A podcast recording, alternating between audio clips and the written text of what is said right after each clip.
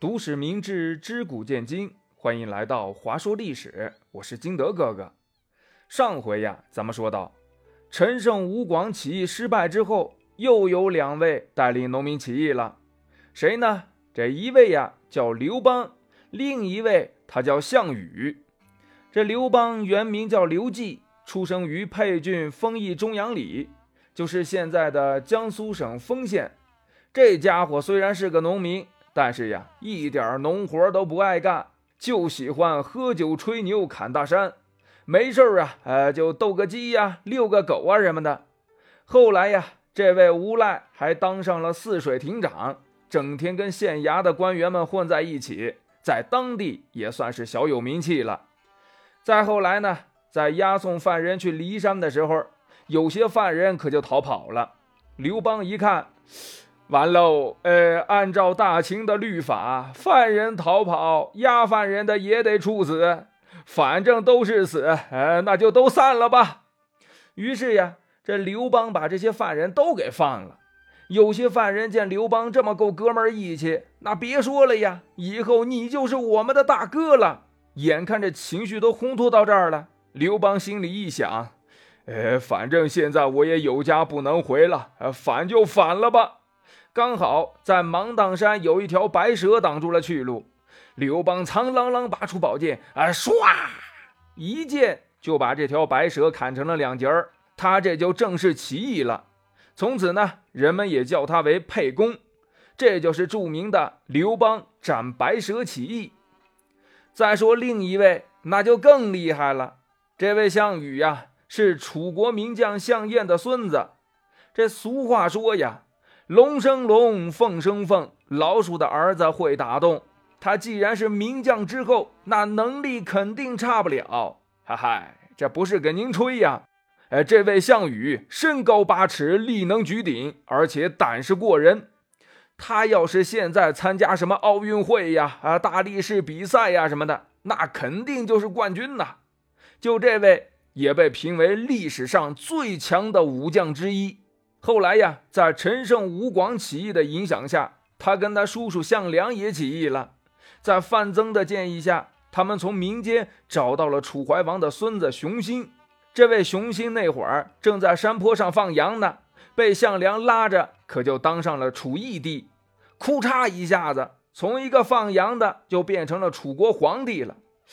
哎，你说这好事儿怎么就轮不到咱们头上呢？啊，哎。咱们言归正传啊，这项梁拥护熊心为楚怀王，自己当上了武信君。再后来呢，刘邦也投靠了项梁，跟着一起要推翻大秦。要说这项羽和刘邦，那确实都是打架的好手。他们攻城阳、破濮阳、夺定陶、占雍丘。等他们又在攻打陈留的时候，听说项梁被章邯给打死了。于是呀，他们又赶紧回来。这大将吕臣驻守彭城东，项羽呢驻守彭城西，刘邦驻守砀山。后来这楚怀王迁都到彭城，封刘邦为砀郡长、武安侯，又封项羽为长安侯、鲁公。现在项羽和刘邦都是后楚怀王熊心的手下了。这熊心就给他们哥俩说：“呃，咱们来个比赛吧。”哎，要是谁先到咸阳，把这秦王给灭喽，谁就是关中王。这下刘邦和项羽各自带领手下的文官武将，对着秦军就是一顿输出啊！就在这个时候，项羽又接到了另外一个任务。这河北有个赵王，嚷嚷着要独立，结果呢，被这秦军给胖揍了一顿。他哭着喊着求熊心帮忙。熊心一想，哎，大家都是起义造反的嘛。有困难肯定要帮帮场子呀，于是呀，他就让项羽先去帮助赵王。这一下可就麻烦了，比赛已经开始了，刘邦是直奔咸阳，而项羽得先去一趟河北。